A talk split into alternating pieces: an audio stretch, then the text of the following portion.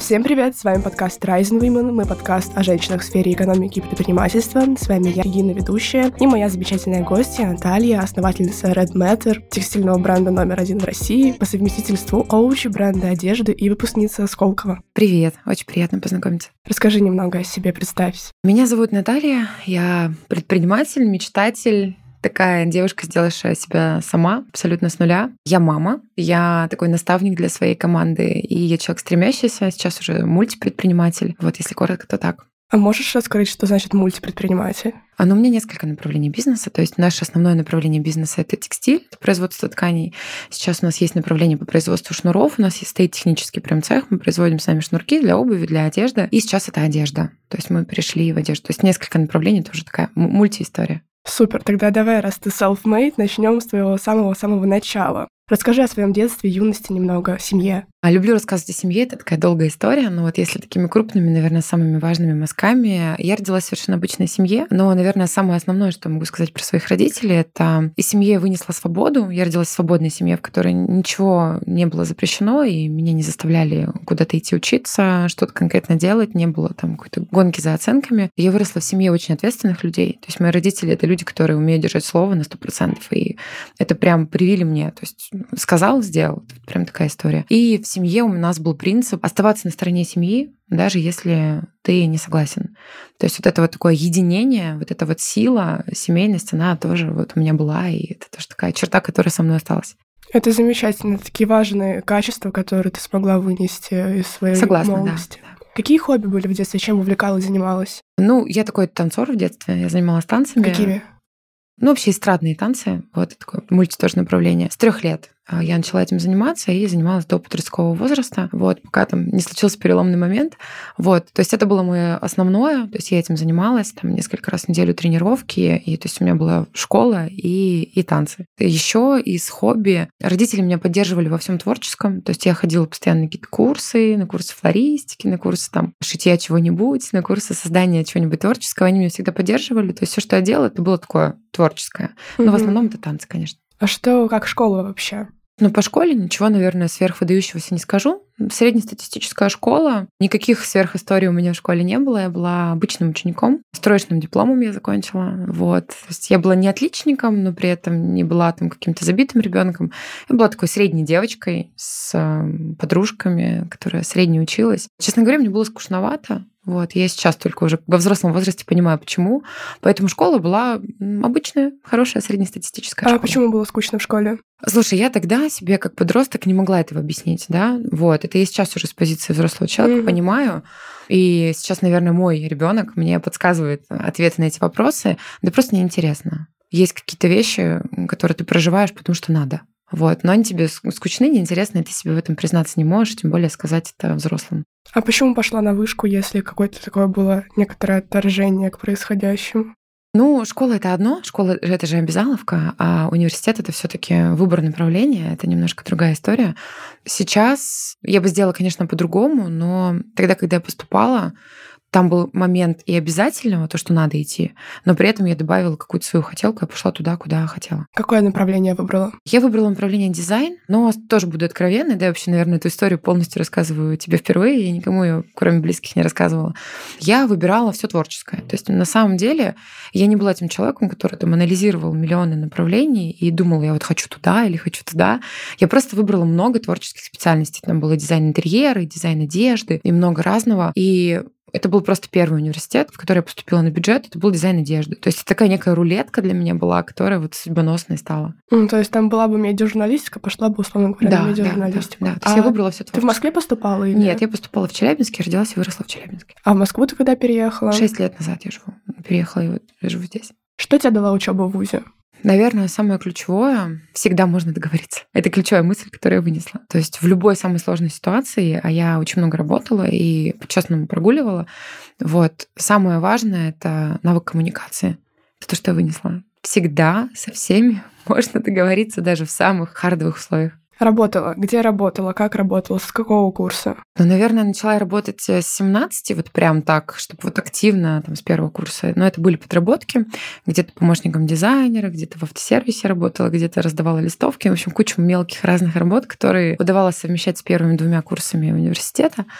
Вот. Дальше, наверное, первая серьезная работа была у меня на третьем курсе, но пошла я туда честно, потому что мне э, в университете стало скучно. И я решила, что я хочу большую часть своего времени тратить на работу, потому что там мне интереснее там результативней. А куда пошла? Это была компания, которая занималась бытовой техникой, крупная компания. Я пришла туда на оператора колл-центра. Сразу отвечу, почему не по специальности. Студентов не особенно берут куда-то без опыта, ну, по специализации. Максимум помощником дизайнера, но это очень маленькие деньги. И на такие специальности, как операторы, какие-то помощники менеджеров, брали студентов с радостью. Вот, мы, ребята, такие активные, молодые и, в общем, с гибкими умами. И я пошла туда. Вот мне это было удобно, интересно, плюс там была мотивация, и это для меня было ну, разумно на тот момент. А случился какой-то карьерный рост? Да, карьерный рост случился. Тут, опять же, плюс в мой характер. Я пришла туда оператором, и, наверное, где-то через полгода я стала лучшим оператором, мне уже давали стажеров. Я такой человек, берущий на себя всегда сложные задачи, сверхзадачи, и я разбиралась во всем с нуля, там, в 1С, в CRM-системе. Вот, через полгода я стала старшим оператором, который уже обучал стажеров. Потом мне предложили перевод в отдел продаж, уже с продажами как-то более плотно. Вот, я перевелась в отдел продаж, и, наверное, еще месяцев через 8-9, ну, это плюс-минус, мне предложили должность сначала заместителя администратора магазина, то есть это менеджер по продажам, который вот прям э, руководит всеми продажами на точке, а потом уже и должность руководителя. То есть mm-hmm. такой карьерный Примерно за полтора года я вот доросла до такой достаточно большой для себя на тот момент должности. И почему решила уйти? Случился такой момент, я безумно любила свою работу. Я такой человек отдающий, и где бы я ни работала в найме, то есть я всегда работаю как вот в своей компании. И я всегда вникала, и мне всегда было интересно за рамками того, что мне предлагали. И когда я столкнулась с продажами, потом уже с руководящей должностью, я начала плотно сталкиваться с логистикой, то есть с перемещениями товаров, а это сложнее, интересней. К тому же то, что я на тот момент уже знала, для меня было понятным. И я начала как-то разговаривать со своим руководителем, что хочу в отдел логистики. Мне это интереснее, закупки, логистика, вся вот эта история. На тот момент не было для меня подходящих вакансий, и мой руководитель сказал, Наташ, как только место освободится, мы в первую очередь тебя рассмотрим. Я еще несколько месяцев проработала на этой должности, поняла, что ждать я не хочу. Здесь я уже максимально сделала все полезное, что могу, мне нужен рост. Вот есть на это энергия, драйв, и я просто затухаю. Вот, и я принимаю решение уволиться. Вот и я ухожу из любимой компании. И куда ты уходишь из любимой компании? О, вот это такое, наверное... Я сейчас вспоминаю, мне мурашки по коже. Это первая, наверное, такая отчетная точка, ключевая. Я, кстати, тебе не рассказала, у меня произошел в 16 лет такой переломный тоже момент, почему я карьеру закончила, если будет интересно, почему я в танцы не ушла. Давай. Я когда была подростком, мне было 16 лет, э, у меня случилась серьезная травма. Вот, серьезная травма, и я полгода провела в больнице. И вот тогда сломалась моя вот эта карьера, получается. 16 лет такой период важный. А, да, ты еще такой подросток, и тебе все не нравится, тебе не нравится ни окружение, ни тело, ты недоволен, у тебя очень шаткая психика, и 11 класс, подготовка к ЕГЭ, и все вот такое вот. И случается со мной травма, я попадаю в больницу на полгода. Представляешь, полгода ну, в больнице с жесткими ограничениями по здоровью, то есть ты не можешь не готовиться, ни вообще как-то там нормально вести образ жизни, когда все готовятся, гуляют, отдыхают и, в общем-то, ездят на каникулы, ты находишься в стенах вот больницы. И вот этот гибкий, наверное, такой чувствительный детский мозг, он, конечно, трансформируется без вариантов. Вот. И тогда моя карьера закончилась. Я понимала, что как раньше больше не будет. И вот тогда я себе поставила первую цель, наверное, в жизни. Это поступление в ВУЗ, поступление на бюджетную основу, хотя родители были готовы меня поддержать в коммерческом направлении. Но я сказала, что я смогу. И честно признаться, мной двигала злость. То есть на тот момент не было никаких бабочек там и так далее. Вот, было просто злость на мир, почему так, почему я. Вот, и, естественно, я себе не задавала вопрос, зачем это мне нужно. И у меня был вопрос только почему. То есть такой из внутренней злости. И я двигалась на этой злости, что я всем докажу, я смогу.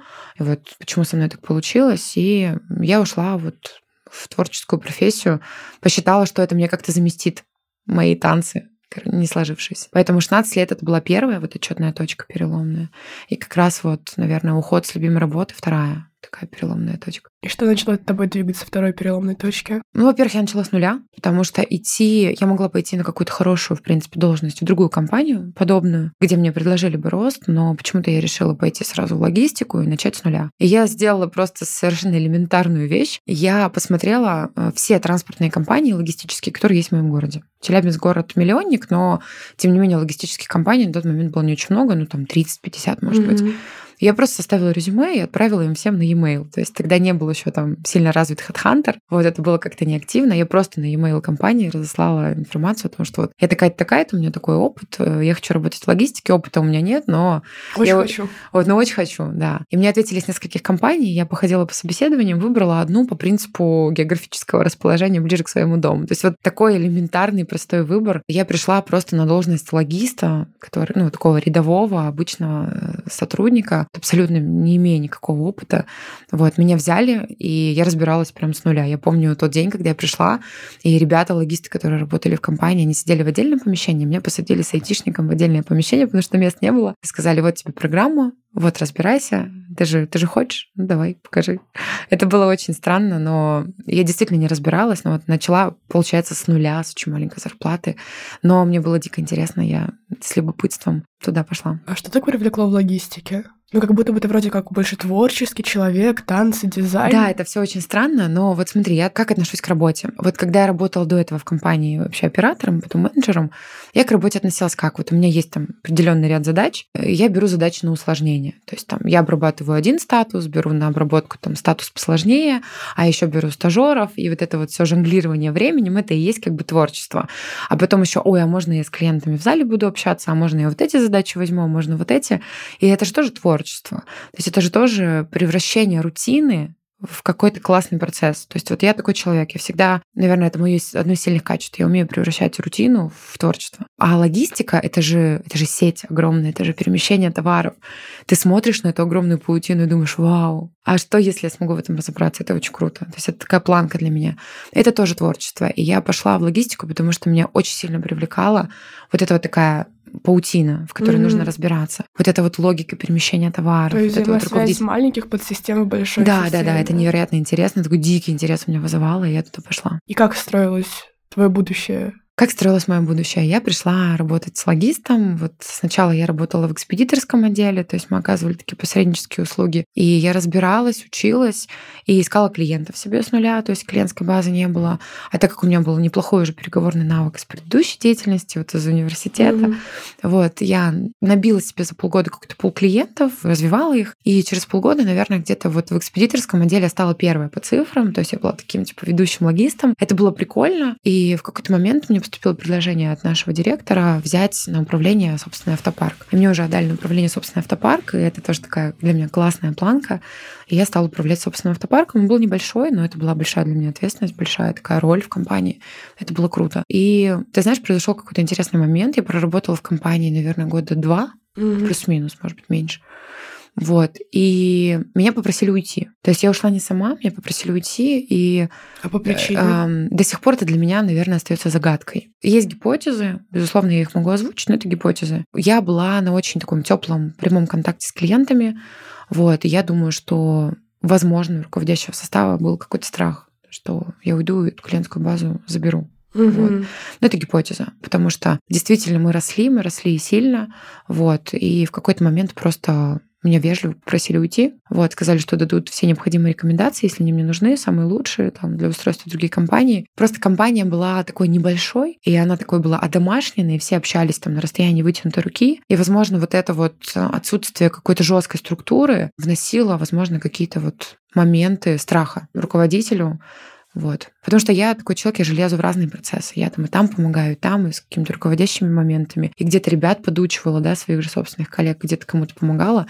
В общем, для меня это загадка, но, честно, которую я разгадывать не хочу. Пусть она будет частью моей истории. И меня попросили уйти, и я вот ушла. И куда ты ушла? Я помню тот вечер, когда я вышла последний день работы в компании. Я пошла поужинать с своим молодым человеком и сижу и говорю ему, ты знаешь, наверное, я готова сама наверное, я бы хотела сейчас открыть свою компанию. Угу. То есть я, наверное, готова сейчас пойти и использовать те знания, которые у меня есть, и открыть логистическую компанию. И большая такая благодарность той компании, в которой я работала, опять же, за то, что она была маленькая, и я понимала на примере маленькой компании, как это можно устроить. Угу. То есть, наверное, если бы я устроилась в какую-то компанию-гигант, наверное, эту структуру, ну, мне было бы сложнее понять, да. Вот. И так как компания была небольшая, структура мне была ясна, как, э, какие отделы за что отвечают, как это построить, да, на небольшом пространстве. И я понимала, что я могу, что у меня достаточно сил. Э, и ты знаешь, на тот момент я принимаю такое для себя стратегическое решение, что я не заберу ни одного клиента из предыдущей компании. Что я из уважения к тем ребятам, с которыми я работала, просто начну с нуля. То есть это вот мой второй раз абсолютно с нуля. Я начинаю, снимаю себе маленькое помещение, там 9 квадратных метров в офисном там здании. Почему помещение, почему не дома? Тогда не было еще распространена удаленная работа, и мне было важно куда-то собираться, утром идти. Я вот снимаю себе крошечное помещение за какие-то там крошечные деньги, и просто каждый день к 9 утра одна начинаю туда приезжать. Это для меня такой вопрос дисциплины. И, наверное, первые 2-3 месяца я просто работаю одна, ищу клиентов. То есть я первый месяц потратила на то, чтобы искать клиентов. У меня были там связи с какими-то там фабриками и так далее, но я их все оставила на предыдущей компании. И вот два месяца я искала клиентов, набивала себе клиентскую базу, искала водителей там, которые смогут со мной работать. Ну, то есть каких-то... Водители — это же частники в основном, все какие-то ИП. Вот, и я набивала себе базу и водителей, и клиентов. Первые два-три месяца. Потом я рискнула взять себе нескольких ребят, двух-трех логистов, которые уже будут работать со мной, потому что я уже начала принимать какие-то первые заказы. Вот, и уже понимаю, что есть еще какие-то управленческие моменты, ну, то есть какая-то документация, какая-то рутина, и вроде как одной мне уже становится сложновато. И я взяла первых там двух а, девочек, это мои были бывшие коллеги из компании вот по бытовой технике, где я работала, они там, собирались уходить, мы остались в хороших отношениях, я их взяла логистами, обучила с нуля, и вот такая у меня была крошечная компания, там из трех-четырех человек мы вот работали. И мы работали, мы росли, и компания росла, я брала новых ребят, я взяла бухгалтера, водителей становилось все больше. И компания работала успешно, в прям мы росли, росли, росли три года. То есть мы росли темпами, которые я не успевала догонять головой. Я прям была дико вдохновлена, мне очень нравилась эта работа, и к тому же это было свое дело. И это была какая-то новая для меня ответственность. Мы поменяли офис, заехали в новое офисное здание, это было очень круто пока не наступил кризис 2014 года. В 2014 году ситуация на Украине, когда доллар, помнишь, 30 до 60 mm-hmm. поднялся первый раз. Это большой такой стресс для всех. И большинство моих клиентов, они были с валютными кредитами, то есть это были компании, у которых там оборудование и там сырье, все закупается в валюте, и они просто банкротятся. То есть большинство моих клиентов просто банкротится, и я остаюсь с огромным минусом, вот, не буду называть их цифр, не будем пугать наших слушателей, но э, минус был огромный, это было несколько миллионов рублей, просто денег, которые мне нужно было отдать водителям. Вот, я просто остаюсь в этой э, финансовой яме. Вот, девочка без опыта, представляешь, что мы первый опыт бизнеса, и вот такой факап. Три года роста, я не знаю, тогда я себе купила квартиру, купила машину, у меня родился ребенок там в тринадцатом году, и, в общем-то, все было вот так, и просто в момент этот шар лопается просто. И это такой страшный момент. Страшный момент, потому что ты не знаешь, как э, выруливать эти ситуации. А логистическая сфера, она, знаешь, такая, там, с одной стороны, это заказчики и фабрики, которые, ну, в общем-то, с тобой на какой-то прямой коммуникации мягкой, а с другой стороны, это водители-дальнобойщики, у которых ментальность другая, и манеры общения другие, и способы решения тоже другие. Вот, и, естественно, это звонки, это угрозы, это разные там, не знаю, манипуляции, там, ну, деньги нужно отдавать. То есть нужно как-то с этим вопросом разбираться. Вот. И ты знаешь, у меня начинается год страшной депрессии. Я падаю просто в эту депрессию, а у меня еще маленький ребенок, то есть послеродовая история тоже имеет тут значение. Я просто год нахожусь в состоянии... Я просто тону на дно. То есть я не хочу жить, я не хочу просыпаться, я не хочу вообще ничего решать. То есть это вот первый мой опыт, когда приставы, судебные приставы забирают у нас квартиру, забирают машину. Мы с маленьким ребенком, с собакой и с моим мужем переезжаем в крошечную комнату к моим родителям. И это все просто я вот сейчас рассказываю, это не вызывает у меня уже каких-то чувств, да, ярких, потому что я это уже прожила, отпустила и с благодарностью, да. Но это уже часть истории, да, там, как говорится, слов из песни не выбросили. Вот, это был э, год такой моей вот страшной депрессии, выхода из нее, который я не видела очень долго. Я не знала, что делать, куда идти. Родители говорили, иди на наемную работу, а я понимала, какая наемная работа с такими долгами. То есть я, если пойду на наемную работу, я буду давать эти долги там всю свою жизнь.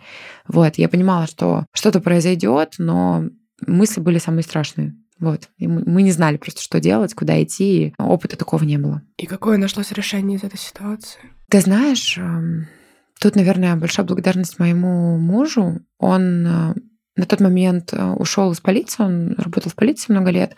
И когда у нас была логистическая компания, он ушел из полиции в логистику, и мы работали вместе. И в период, когда я была вот в таком состоянии, он пытался что-то делать. То есть у него были какие-то подработки, чтобы на какую-то минимальную жизнь хватало.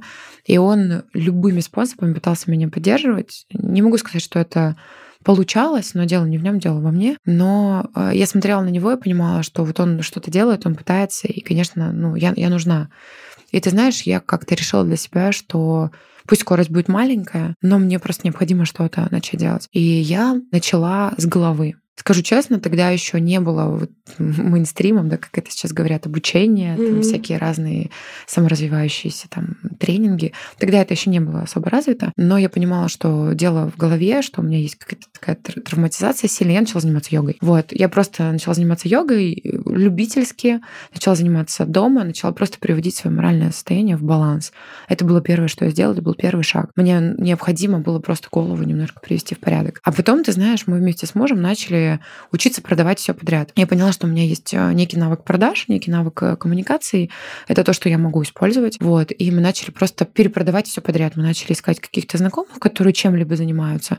Мы там перепродавали фейерверки, перепродавали там, я не знаю, какие-то услуги по организации праздников. У нас были тогда ребята знакомые, которые возили разные товары из Китая. Мы как-то там брали у них товары на реализацию, перепродавали эти товары. В общем, мы, честно говоря, перепродавали все подряд. Что-то находили на Авито, перепродавались на наценкой, ездили на какие-то рынки, знаешь, вот эти вот блошиные рынки, где mm-hmm. продают всякие интересные штуки, мы их там покупали за дешево, продавали на вид подороже. То есть мы учились, в общем, продавать, потому что такой супер навык. И в какой-то определенный момент на нашем пути встречается девушка, она долгое время занималась э, товарами из Китая, детской одеждой. То есть она из Китая возила детскую одежду. И она эту деятельность прекратила, а товар у нее остался. То есть, mm-hmm. конечно, балкон был завален теми мешками с детской одеждой. И мы говорим, давай мы возьмем у тебя это перепродать. Вот, то есть там себестоимость вернем, она все равно этим не занимается. Все, что заработаем сверху, ну, возьмем себе. Она говорит, все классно, давайте, ребят, договорились. И мы забираем, собственно, эту одежду детскую и начинаем реализовывать. Вот, э, я тогда создала страничку ВКонтакте, мы там сделали классную доставку по Челябинску, тогда не было доставки одежды вообще,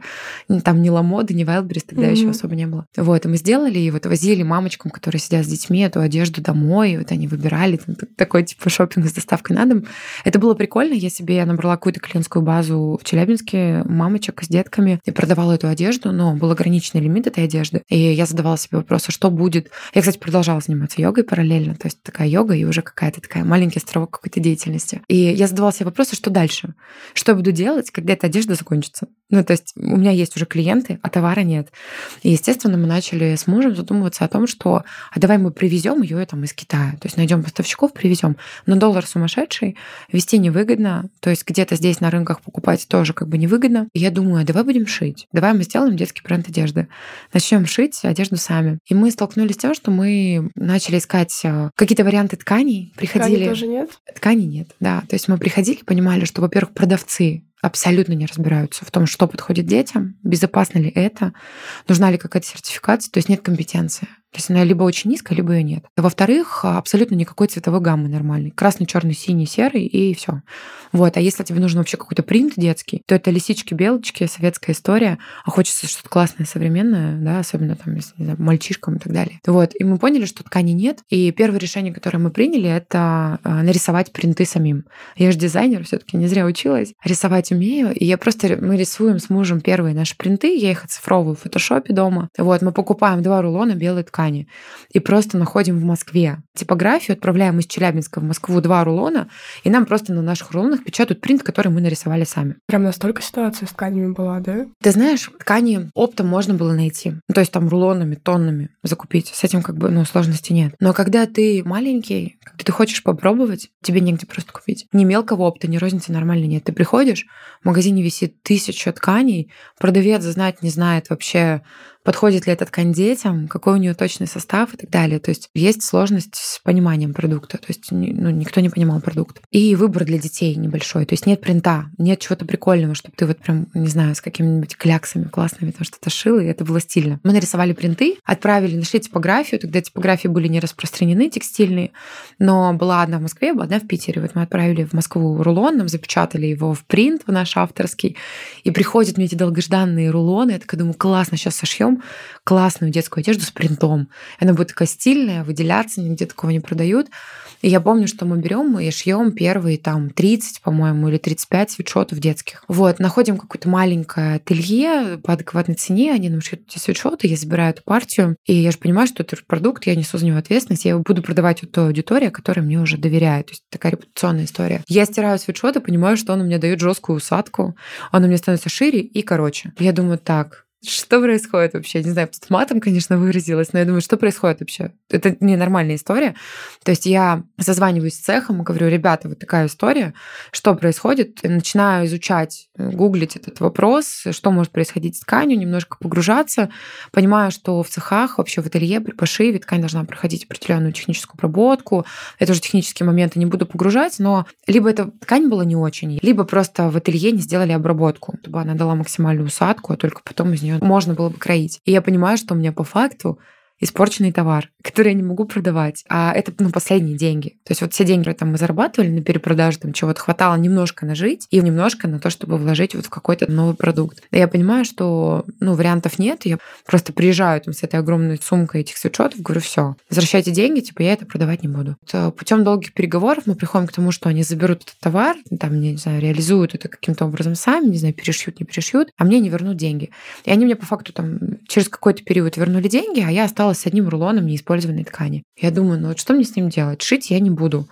Думаю, надо какие-то действия другие предпринимать. И тогда вот Инстаграм начал развиваться, тогда люди немножко как-то стали активнее пользоваться. Я создала свою личную страничку. И ты знаешь, я начала в Инстаграме искать людей, кто шьет, mm-hmm. кто шьет детям. И начала им писать, что вот, ребята, у меня есть ткань, я ее создала сама, я нарисовала принт, я его напечатала, просто как бы я сама не шью, но я хочу предложить вам ткань. То есть у меня осталась ткань, вот она авторская и так далее. И я нашла, ты знаешь, за две недели, прям вот в ручном режиме несколько швей, которые шьют, и продала им вот эту ткань. Угу. Вот. И люди стали мне писать, а давай еще. Типа, мы хотим еще. Это очень круто, это продается, это нравится нашим клиентам. И я поняла, что я нащупала нишу, которая нужна. Что нет ни принта, ни ткани. То есть, как бы, а есть очень много людей, миллионы людей, которые шьют, которые создают свои маленькие бренды, либо просто точечно шьют на заказ. И ты знаешь, первое время я делала принты на заказ.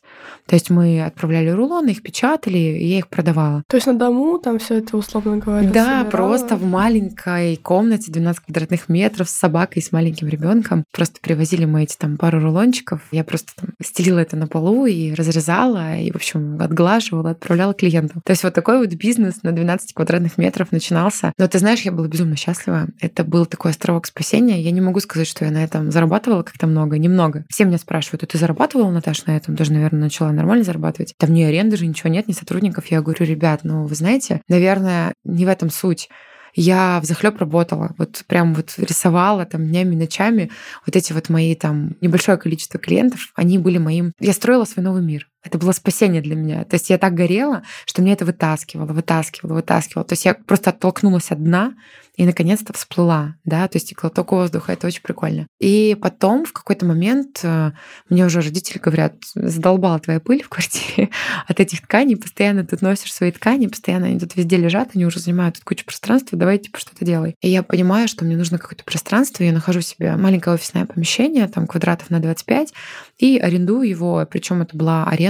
Для меня это были сумасшедшие деньги, это было больше половины того, что я зарабатываю, но я понимала, что это для меня тоже рост, мне нужно снимать помещение, вот я сняла первое помещение и начала ездить туда каждый день на работу. Забирала ребенка из садика, и он со мной там тусил до, до трех часов ночи, вот в этом помещении, там спал там, на нижней mm-hmm. крышке стола этого разделочного. Ну, в общем, прикольно. Начинала я с принтов, потом клиенты уже говорили, что хочется цвет, хочется однотонной ткани, давайте, давайте, мы вам вроде как доверяем, вы разбираетесь, понимаете, я поняла, что мне нужно что-то делать. Вот, это тоже такой для меня ключевой момент был. Прикольно, что люди сами пришли и сказали, что вот есть спрос, давай делай. Это да, как-то все так вот сложилось. То есть я сделала первый шаг, я их нашла, а они откликнулись. Для меня это такой экологичный бизнес, когда польза с двух сторон. То есть ты уже делаешь такой полномасштабный инстаграм-магазин по продаже тканей? Ну, он такой небольшой, да, но по факту я создаю отдельную страницу, да, для инстаграм-магазина и начинаю ее потихонечку развивать, развивать с помощью отметок клиентов. А, я ищу клиентов прям вручную. Тогда еще были хэштеги популярные. Я прям искала клиентов, писала, вот, привет, меня зовут Наташа, у меня есть ткани, приходите. Вот так. А ткани, которые уже с цветом, ты их закупала где-то или ты их сама производила? Смотри, что произошло. Был такой интересный момент. Так как мы печатали принты здесь, в России, это было mm-hmm. безумно дорого. К тому же было отправлять эти рулоны в Москву, mm-hmm. потом обратно. Вот, и себестоимость ткани была просто сумасшедшая, но тем не менее мои клиенты ценили наши принты и покупали. Я понимала, что первое, что мне нужно сделать, это, во-первых, снизить себестоимость. Я нашла точно такую же типографию, только в Турции где у нас производят ткани, где у нас хаб, да, вот этот вот текстильный в Турции. И я пошла просто в Турцию, условно, и на просторах интернета начала искать турецкие типографии. То есть не фабрики, а именно типографии. И первый мой шаг в сторону однотонных тканей это был перенести принт печатать принт в другую страну. И ты знаешь, я нашла типографию э, в Турции, и они мне предложили, а давайте вы нам ткани не будете присылать, мы будем здесь покупать рулоны, вам их запечатывать и отправлять. Я говорю, супер, классно, так меня устроит. И какое-то время я печаталась в Турции, у меня себестоимость была ниже. А потом, когда я столкнулась с тем, что мне нужны ткани однотонные, первое, что я сделала, это обратилась вот к своим партнерам, да, громко сказано, да, вот в Турции, кто печатал мне принты. Я говорю, ребят, мне нужны ткани ну, посоветуйте, где купить. Не хочу покупать в России, это дорого. Хочу купить в Турции, да, проверьте, чтобы это было качественно, классно. И, конечно, они мне сказали, что в Турции очень много производителей, но они все оптовые, это все в основном крупные фабрики. А что я начала делать? Я начала всем писать свою историю на фабрике. Я выделила э, несколько фабрик крупных турецких и начала им писать свою историю, что я вот такая-то, такая-то, у меня есть мечта создать там текстильный бренд, что на текстильном рынке есть проблема, нет компетенции, нет нормальных тканей, что в России вопрос с тканями решен только в опте, в рознице и в мелком опте вообще решения нет, а есть много маленьких брендов, давайте что-то сделаем. И вот у меня есть мечта, и ты знаешь, они мне стали отвечать они стали отвечать, что они никогда не читали таких историй. То есть, представляешь, я просто пишу на e-mail фабрики историю свою, просто с просьбой, там, давайте что-то сделаем. Может быть, у вас есть какой-то сток, может быть, у вас остаются какие-то ткани, я могла бы их купить там как-то там недорого. Давайте как-то найдем варианты сотрудничества. Мне ответила одна фабрика о том, что это потрясающая история, они никогда такого не слышали, они очень хотят со мной познакомиться вживую. И на тот момент э, как раз близилась текстильная выставка большая в Москве, они говорят, прилетайте в Москву, будем знакомиться. И я такая девочка из маленького города, такая думаю, Москва, прикольно, надо, надо ехать. И я покупаю билет а, туда-обратно на текстильную выставку в Москву. Не беру даже отель, потому что денег на отель нет. Просто беру самый утренний билет туда и самый поздний билет обратно. Прилетаю в Москву, мы знакомимся, в общем, обедаем, я рассказываю свою историю о том, что, представляете, я столкнулась с такой проблемой, есть вот такая задача, я хочу решать. Они такие, вау, круто, давайте мы вас познакомим со своими дистрибьюторами в России, кто вообще ну, наши ткани закупает, производит, и вы будете просто ваши заказы соединять с их заказами. То есть я условно свой маленький объем буду просто присоединять к оптовому объему, и тем самым смогу возить ткани сюда, в том количестве, которое нужно мне. И они меня перезнакомили со всеми их дистрибьюторами, со всеми их партнерами. И я так начинаю, вот получается, в партнерстве с другими текстильными компаниями возить ткани уже только однотонные из Турции для себя. По рулончику, по два, по три. То есть, по факту, это не мои цвета, не наши разработки были, это были вот разработки ребят, но тем не менее это была для меня, это был выход, это было решение. То есть мне нужно было попробовать. И первые цвета мы продавали из готовых решений. Но это был классный опыт. То есть опыт сразу работы вот с Турцией. Как это на самом деле очень здорово, что ты не побоялась, ты написала, и люди откликнулись. Ты знаешь, классно. мечта сильней. Ты знаешь, когда вот тебя что-то движет внутри, ты боишься, но на второй чаше весов мечта, и она чуть-чуть перевешивает. И когда она перевешивает, ты боишься, но делаешь.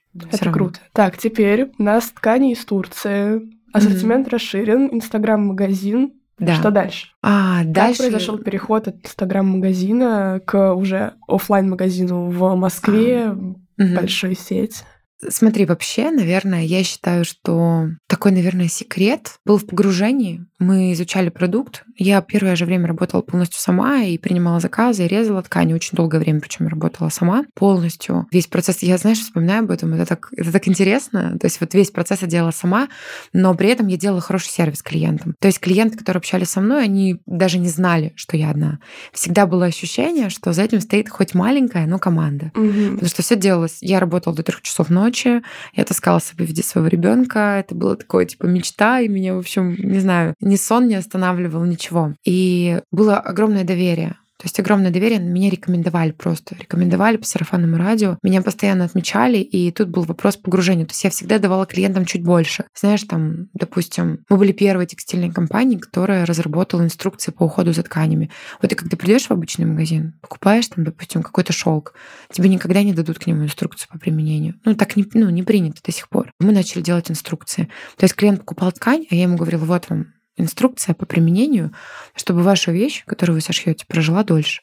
Вот, мы постоянно делали какие-то чек-листы прикольные, там, не знаю, с какими-нибудь трендами, а что сейчас в тренде шить, какие цвета сейчас в моде. Вот, то есть мы немножко выходили за рамки предложенного рынком, и тем самым наша аудитория органично росла. Она росла, росла, росла, объемы росли, то есть мы начали заказывать больше, больше, больше. И в какой-то момент я понимаю, что мой склад, вот маленький, мой там 25-квадратный склад, 25 метров, он забит просто рулонами. Я понимаю, что возить из Москвы становится неудобным. На тот момент я уже, наверное, раза два-три слетала в Москву. Вот когда ткани приходили, я ездила, их проверяла, мы их везли. Вот. Я просто в какой-то определенный момент приезжаю к своим партнерам в Москву, те вот ребята-дистрибьюторы, с которыми мы работали. Я говорю, ребят, давайте переговоры. То есть у меня вот есть определенные условия, и я хочу перевести склад в Москву, при этом, знаешь, я решила это озвучить как какую-то далекую, просто амбициозную цель. И просто на обу я говорю, вот у меня есть стратегия, вот если вы мне вот такие условия дадите, я озвучиваю им там определенные цифры, вот если вы будете мне возить вот в такие-то сроки, дадите мне вот такие-то цены,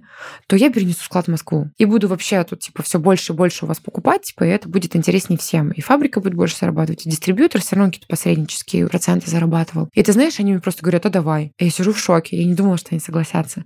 Это была просто история, ну скажу, а что, да, да, нет, нет. И я возвращаюсь, это был конец года, по-моему, это был декабрь, ноябрь или декабрь. Я возвращаюсь, мы садимся с мужем разговаривать, и говорю, я хочу приехать в Москву. Он говорит, как так? Типа, ну, как вот, когда, что? Я говорю, давай, мы сейчас еще поработаем, мы там, не знаю, весной переедем, то есть там через 4-5 там, месяцев. Вот. А, а был ноябрь или декабрь.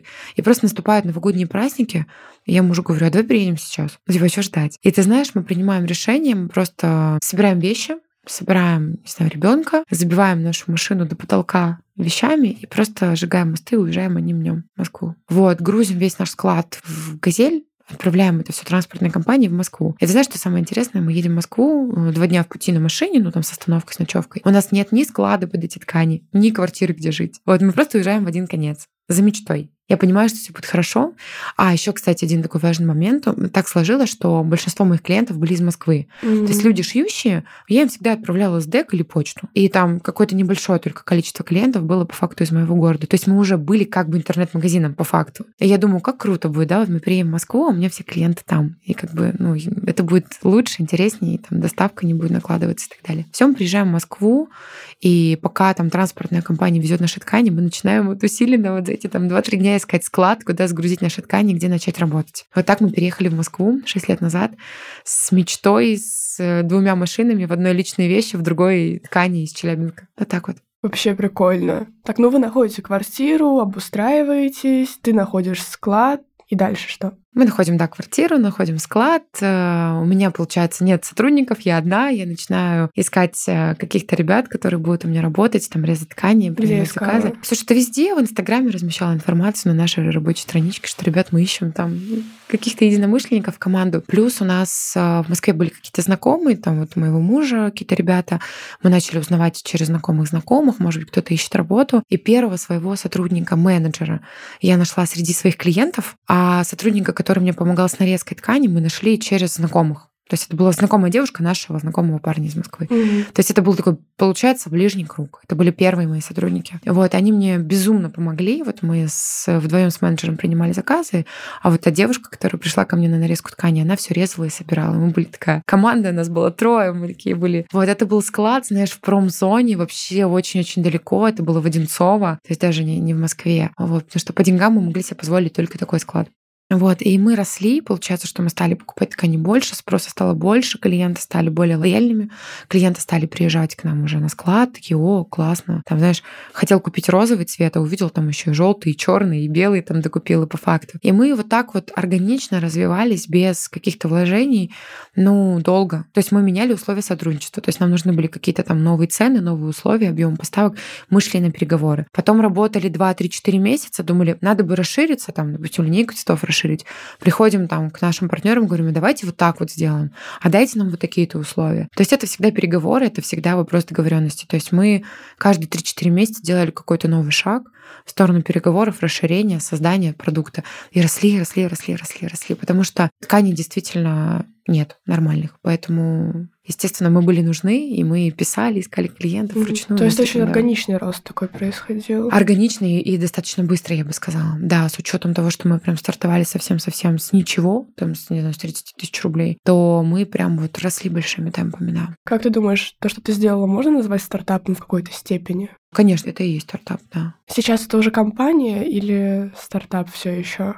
А сейчас это уже большая многомиллионная компания. Мы уже устойчивые, мы самые известные сейчас на рынке. Вот. Я сейчас это говорю, знаешь, я даже чувствую, что у меня тон голоса чуть понизился, потому что для меня это до сих пор сложно признать. Но ты знаешь, когда я выступаю на каком-нибудь большом текстильном форуме, и когда меня благодарят за то, что я вношу вклад в Ликпром России, и за то, что я большой пример для многих компаний, а мы действительно пример. И мы, знаешь, обогнали по оборотам много компаний, которые по 30, по 40 лет. И мы действительно стали примером сервиса, мы стали примером подхода. Мы не боимся заявлять, что это была Турция. Сейчас мы не боимся заявлять, что мы в России стали производиться, мы все производство в Россию сейчас перенесли. Ты знаешь, мы такие смелые очень. И я боюсь это признать. То есть мы уже давно не стартап. Но просто когда мне говорят, Наташ, вау, вы такие молодцы, вы же такая компания, я такая, ну, ладно, спасибо. ну, то есть я у меня есть такой синдром самозванца, вот этот известный, да, который такой не дает мне признать что на самом деле я сделала.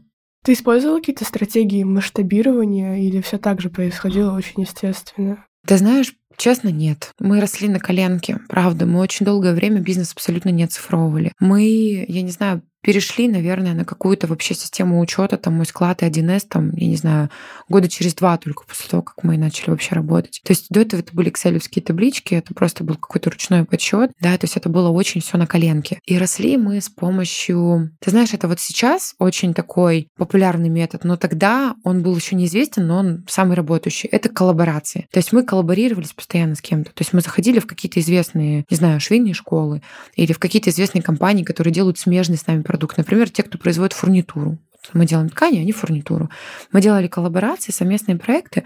Естественно, это работало на узнаваемость. То есть мы использовали вот такой метод. Скажу тебе честно, это было очень органично. Сейчас это вообще самый популярный метод, оказывается, с учетом того, что таргет и все это да, схлопнулось. Mm-hmm. Вот. Но тогда мы росли вот так. И это было очень круто. Это был самый естественный рост. Ты знаешь, мы когда э, впервые, спустя, наверное, где-то пять лет существования компании, впервые наняли SMM-специалиста, впервые обратились к маркетологу, они спросили, сколько раз настраивали таргет? Мы такие, нисколько. Мы ни разу не покупали рекламу в интернете, представляешь? Мы пять лет росли органично за счет репутации, за счет сарафанного радио, за счет рекомендаций наших клиентов, потому что мы такие репутационные ребята, мы вот прям своих клиентов очень любим, и у нас большая возвратность. Это очень здорово. А как ты перешла к офлайн помещению? Ну, а, на самом деле, получается, что офлайн помещение у нас было сразу. Просто mm-hmm. у нас офлайн помещение это не магазин, который мы привыкли видеть, это склад. Угу. То есть поняли? приходят клиенты, которые не вот просто рандомные швея угу. хочу купить, а прям заказчики крупные. Заказчики и рандомные швеи. И ага. вообще кто угодно может прийти к нам. Просто у нас очень нестандартный магазин. У нас магазин-склад. То есть клиенты приходят, и они по факту пьют кофе среди стеллажей с рулонами. Угу. И это очень антуражно, это очень круто. У нас большой open space, э, склад соединен с шоурумом. И так было всегда. То есть изначально, когда клиенты к нам приходили, они приходили к нам на склад. И мы при них в живом формате прям эти ткани нарезали. То есть это было не скрыто. Это не вот эти вот чистенькие полочки, знаешь, ты приходишь, ткани висят. Мы изначально работали в формате открытости. Вот, пожалуйста, наш склад, приходите и выбирайте. И мы решили сохранить этот формат. Это прикольно. Мы находимся сейчас на заводе, и клиент приходит, и вот он садится на уютный диванчик, а вокруг него стеллажи с рулонами.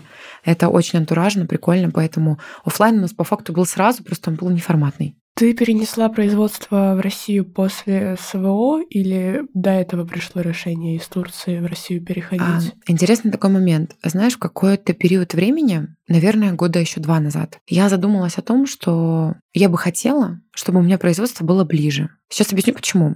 А, это было еще до СВО. Вообще я в Турцию летала как домой к себе. По несколько раз в месяц бывало, бывало два-три раза в месяц, бывало раз в месяц. Но я просто ездила туда постоянно, потому что согласование образцов, это знаешь, когда тебе проще слетать одним днем туда, вот. А образцы, когда ты выкрашиваешь новый цвет, образцы идут неделю.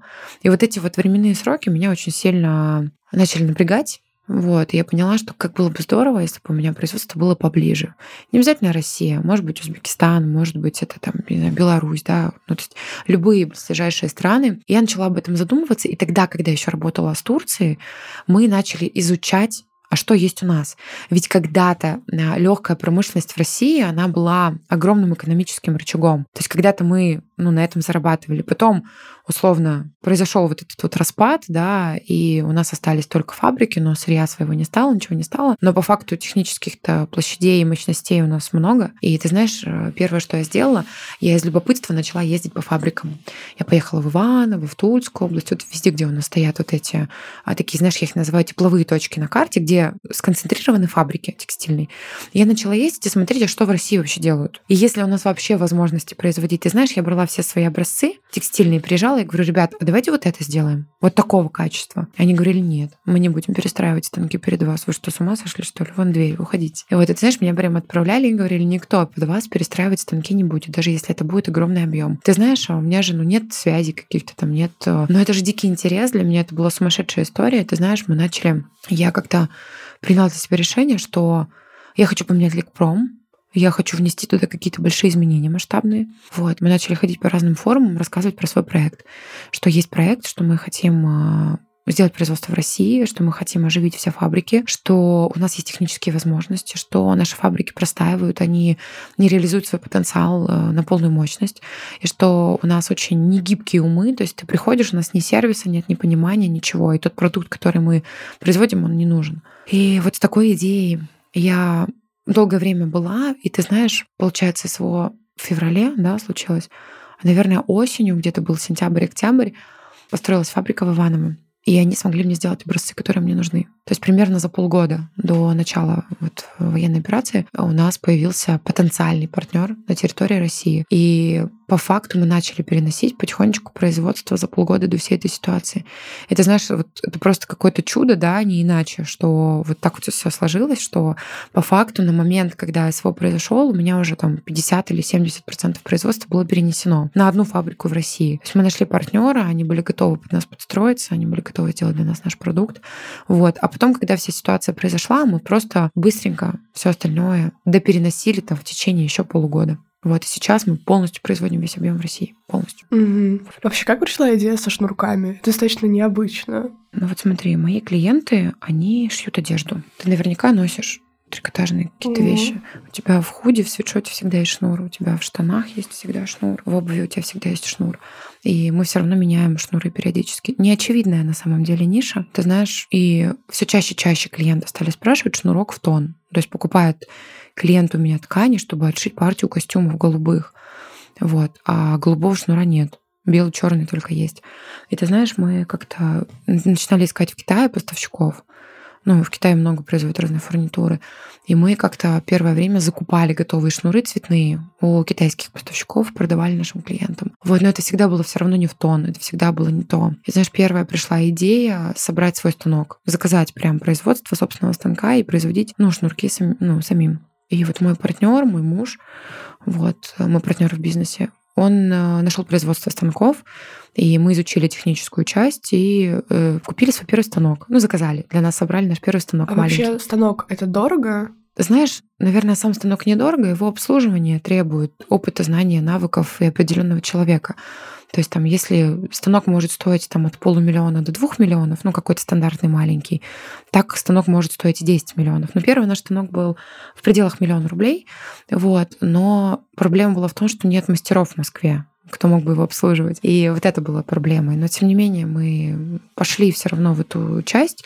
Мы нашли мастеров, мы собрали станок и начали вязать первые свои шнуры. Потом случился второй станок, третий, четвертый, пятый. И вот сейчас у нас такой небольшой, но цех по шнурам. Вот поэтому это возникло из потребностью из потребностей. То есть наши клиенты нам подсказали, шнуры нужны, и сейчас мы делаем шнурки не только нашим клиентам, но мы делаем крупным брендом прямо под заказ. То есть клиент может не быть нашим клиентом по тканям, но может быть нашим клиентом по шнурам, например. Обувные компании у нас заказывают шнуры под заказ. Это тоже такая интересная история. Производителей обуви сейчас в России очень много. А вообще, я так поняла, у тебя есть коллекция спешл тканей и бейс. Смотри, идея разделения коллекции на базовую и специальную коллекции пришла на самом деле нам не очень давно. Объясню, в чем суть. А скажу тебе честно, мы на рынке ткани самые дорогие. То есть как бы дороже нас нет. Мы всегда выходим за рамки предложенной картины и всегда даем клиентам чуть больше.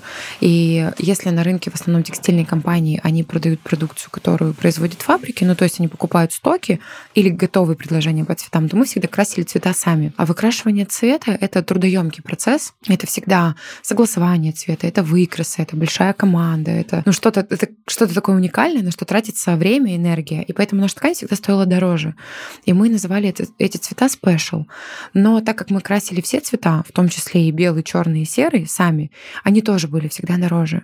А изначально ткань какого цвета? Изначально она такого желтоватого, вот как шторы, наверное. Э, цвет угу. хлопка. Угу. То есть это такой, знаешь, цвет суровья называют. Ну, ну такой желтоватый. Вот, то есть это первоначальный цвет. Разница между Special и Base оттенками в том, что специальные оттенки — это те оттенки, над которыми работает команда. Над базовыми оттенками мы не работаем. Мы берем готовое предложение из палитры завода. То есть это серый э, какой-то графитовый цвет, это черный, молочный и так далее. То есть это тот стандарт, к которому привык клиент. А Special — это то, над чем мы работаем. Это то, что мы выбеливаем, домучиваем, смешиваем, чтобы цвет был идеальным. Я тебе больше скажу, вот э, мы проводили эксперимент, мы брали там бежевые, оранжевые оттенки, сравнивали там по 5-6 по оттенков наш и оттенки конкурентов. В 9 из 10 случаев клиент выбирает всегда наш цвет, потому что он всегда вычищенный, он всегда крутой, он выглядит дорого. Вот это special оттенки. То есть это та история, которую мы не просто из Pantone выбрали, из палитры Pantone, а на которой мы поработали. Поэтому мы решили разделить. Есть база, а есть special. Special всегда дороже. Мы над ним работаем. И это для нашего клиента тоже инструмент. Наши клиенты идут к нам за цветом за цветом и за сервисом, потому что такие цвета, как у нас, нигде не найти. И цвет помогает продавать. Насколько в бизнесе важно уникальное предложение? Смотря в каком сегменте. Если ты работаешь в среднем плюс сегменте, средний плюс или премиум, то уникальное предложение важно 100%. То есть это прям основа. Если ты работаешь в эконом-сегменте, то уникальное предложение не столько важно. Там важна математика, умение считать и стратегии. Чуть-чуть другой подход. Поэтому тут в зависимости от того, в каком сегменте ты работаешь. В каком бизнесе важны социальные сети? В любом, я думаю, бизнесе важны социальные сети. Даже маркетплейсы, да, сейчас э, продвигаются через соцсети, через блогеров в соцсетях. Поэтому в любом бизнесе. В такое время мы живем, мы не можем это игнорировать. Какой совет ты могла бы дать предпринимательнице, которые хотят пойти в бизнес по продаже тканей, по созданию одежды? А, наверное, первое, э, что я бы посоветовала, это ответить себе на вопрос, точно ли хочется знаешь, есть же такая сейчас тенденция навязывания предпринимательства. Сейчас очень много курсов, да, в которых люди говорят, что все должны быть предпринимателями, идите в свой бизнес. Я так не считаю. Я считаю, что большие крупные бизнесы строятся командами, и что есть люди, которые действительно могут э, создавать бизнесы, да, и быть предпринимателями, а есть люди, которые кайфуют и действительно могут быть сильнее в команде, находясь. Поэтому первое, что я бы посоветовала сделать, это ответить себе честно на вопрос, точно ли предпринимательство — это ваш путь.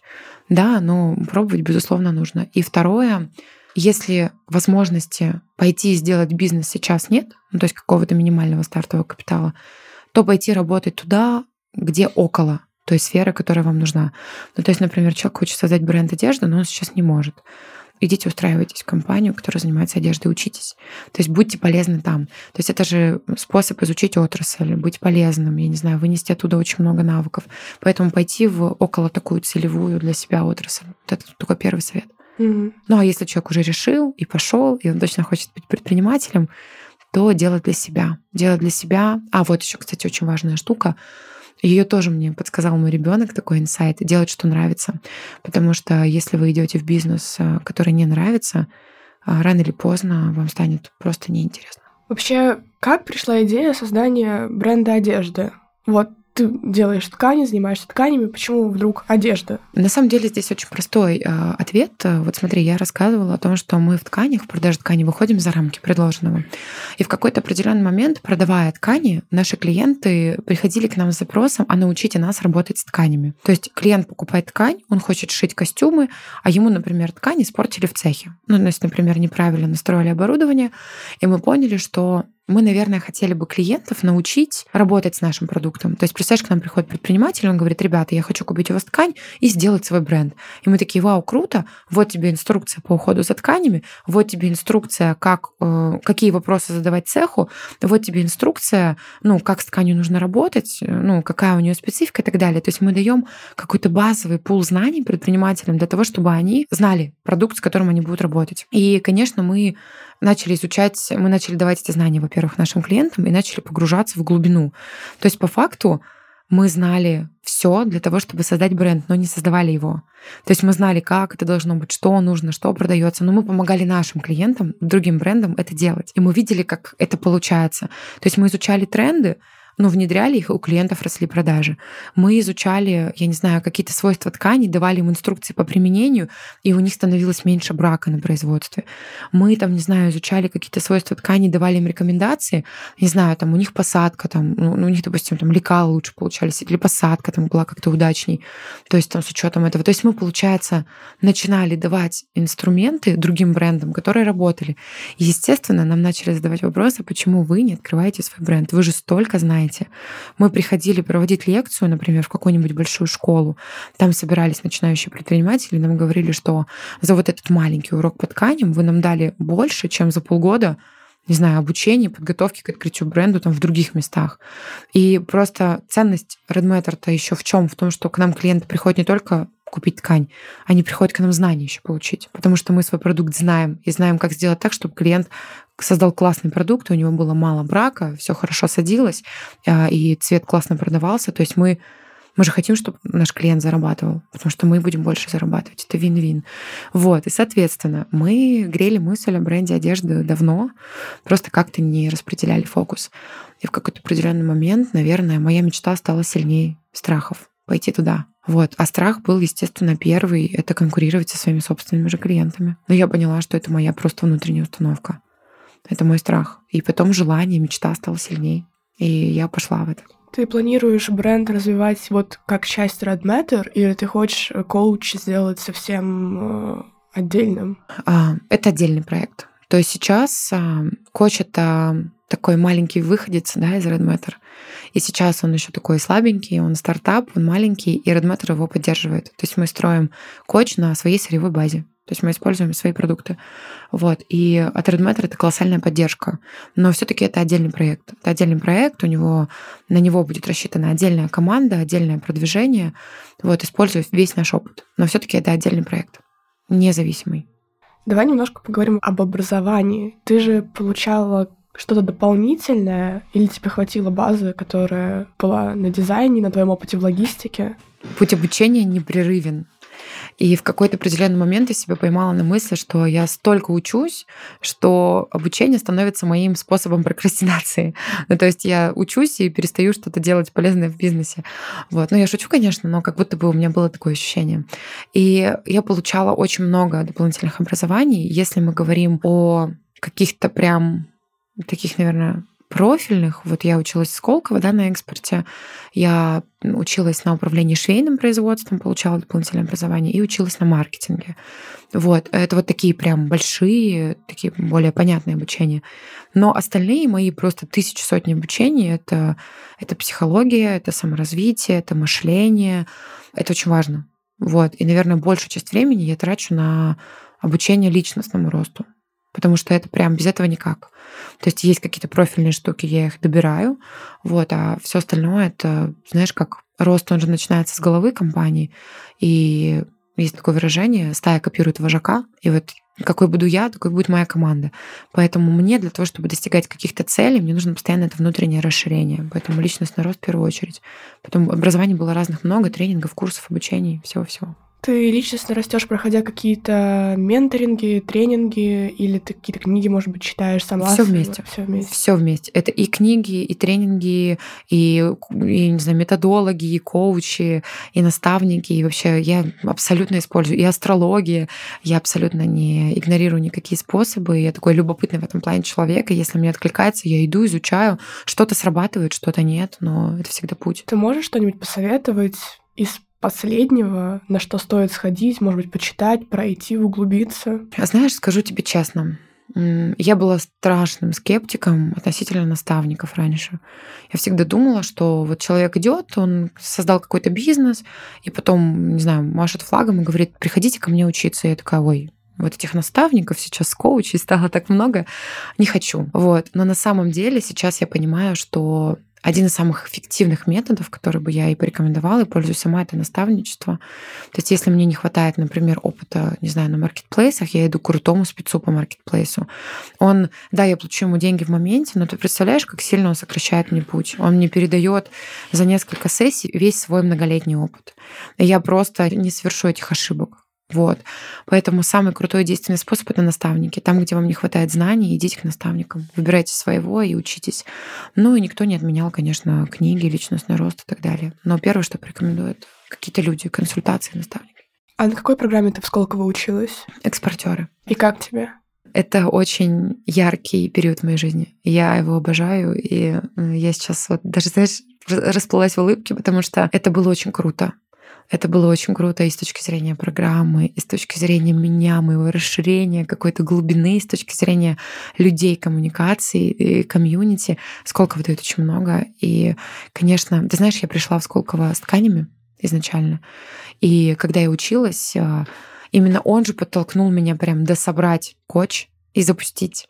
И в процессе обучения в Сколково я его запустила. То есть я наконец-то объявила о том, что он будет, и о том, что это станет мировой компанией. И именно Сколково, наверное, внес такую вот последнюю каплю в этот сосуд, э, когда я понимаю, что я хочу международный бизнес, я хочу мировую компанию, и коч станет именно таким. То есть ты хочешь коуч, коуч, извиняюсь, mm-hmm. вывести вот прямо на международный уровень? Да, это точно будет бренд на мировой арене. Абсолютно точно, я в этом уверена. Это здорово. Вообще, в Сколково ты познакомилась с какими-то интересными людьми, с которыми как-то коллаборируешь, поддерживаешь просто личное общение? А, да, конечно. Сколково мне принес и партнеров, и клиентов, и друзей. Прям вообще я получила от него очень много. И со Сколково мы партнеримся, мы записываем какие-то совместные проекты, и у нас есть вин-вин история, то есть какие-то коллаборации, взаимовыручка. Да, конечно, там и партнеры, и клиенты. Давай поговорим немножко о семье. Давай. Как тебя муж поддерживал в бизнесе? Ну, начнем с того, что это наш общий бизнес, да. Все-таки, хоть я начинала его сама и делала все сама поначалу, вот, он со мной зашел в партнерство через какое-то время, и мы, наверное, тут слились какими-то сильными сторонами. То есть я своей какой-то творческой сумасшедшей энергией. Вот, он больше какими-то земными инструментами, да, структурой. И одно без другого невозможно. Да, в какой-то момент мы все равно приходим к тому, что либо в структуре не хватает творчества, либо в творчестве структуры. Поэтому это была стопроцентная поддержка с самого начала. И сейчас э, мы ну, до сих пор партнеры. Тяжело вообще вести бизнес параллельно, когда у тебя ребенок? Нет. Нет. Это супер. Нет, не сложно. Я сейчас э, объясню свою позицию. Мне неудобно думать, что это сложно. Вот если я буду думать, что это сложно, это будет сложно. Это неудобная для меня мысль. И поэтому я считаю, что это не сложно. Это же все через личный пример. И понимаешь, вот я давно избавилась от мысли быть идеальной мамой по принятым социальным нормам. То есть вот есть некие, социальные маски, которые мы одеваем, и мы хотим быть социально хорошими. И вот если я эту социальную маску буду одевать, то, конечно, по этим меркам я буду не очень хорошей мамой. Мамой, которая не так много времени тратит на ребенка, а, возможно, там где-то у меня фокус на себя. Но я хочу, чтобы мой сын видел пример любви к себе. Я себя люблю, я выбираю себя. И когда я с сыном редко, но качественно, я считаю, что это важнее. И он видит, как, как для меня важна моя жизнь, и что у меня нет жертвы, и что я выбираю себя, что я реализую дело своей жизни. Он видит меня счастливой. Это правда куда важнее. Я знаю, что идеально не будет, и я к этому не стремлюсь, от этой мысли избавилась давно. Воспитывать через пример — это всегда очень здорово. Согласна. Ты сталкивалась когда-нибудь с дискриминацией на своем пути? А, если честно, нет. Ты знаешь, наверное, я сталкивалась только, когда мне казалось, что дискриминация есть. Я потом выясняла, что это просто мой страх что я видела в человеке, будто бы личность меня оценивающую. Когда мне казалось, что меня как-то принижают или недооценивают, это был просто голос моего страха внутреннего. Но на самом деле нет. На самом деле мир открыт, и все двери открыты, когда открыты мы. Это факт. Поэтому тогда, когда нам сложно, и мы сталкиваемся с какими-то штуками, кто-то нас оценивает, где-то у нас что-то не получается, нужно задать себе вопрос, может, я этого не настолько хочу. Поэтому я говорю, курсы личностного роста. Когда самокопание, ну тут должен быть баланс, безусловно, да, потому что иногда мы сильно углубляемся, то есть тут баланс. Иногда нужно забыть про рефлексию и заниматься земными задачами и делать действия, а иногда нужно реально где-то покопаться в себе и понять, а что я боюсь-то вообще. Надо идти делать, и с ноги двери открывать. Это супер. Давай теперь перейдем к нашей рубрике «Блиц». Первый вопрос. Опиши себя тремя словами ехала, когда сегодня к тебе, я задала этот вопрос своему мужу. И говорю, опиши меня тремя словами. Он говорит, сильная, умная и красивая. Давай на этом остановимся. Замечательное описание. Какие бы советы ты дала девушкам, которые хотят в бизнес? А, делать, что нравится. Это самый главный совет, да, вот повторюсь. Вот, потому что если вы заходите в бизнес, который э, вам не горит, и внутри ваши огонечки не разжигает, вам просто станет неинтересно. И вы будете думать, что с вами что-то не так, а на самом деле нужно найти просто то, что будет жгать. Делайте то, что нравится. Банальный, но важный совет. Какие бы книги ты посоветовала прочитать каждый? Ты знаешь, э, список книг большой на самом деле, но, наверное, из последних книг книга «Цель», она прям такая называется, я не помню, честно говоря, Голдред, по-моему, автор. Вот, она потрясающая. Она и в меру про психологию, и про цели, и просто потрясающая книга. Я ее прям в самолете читала, очень крутая. Потом из прикольных книг недавно мне напомнили про нее Пес по имени Мани.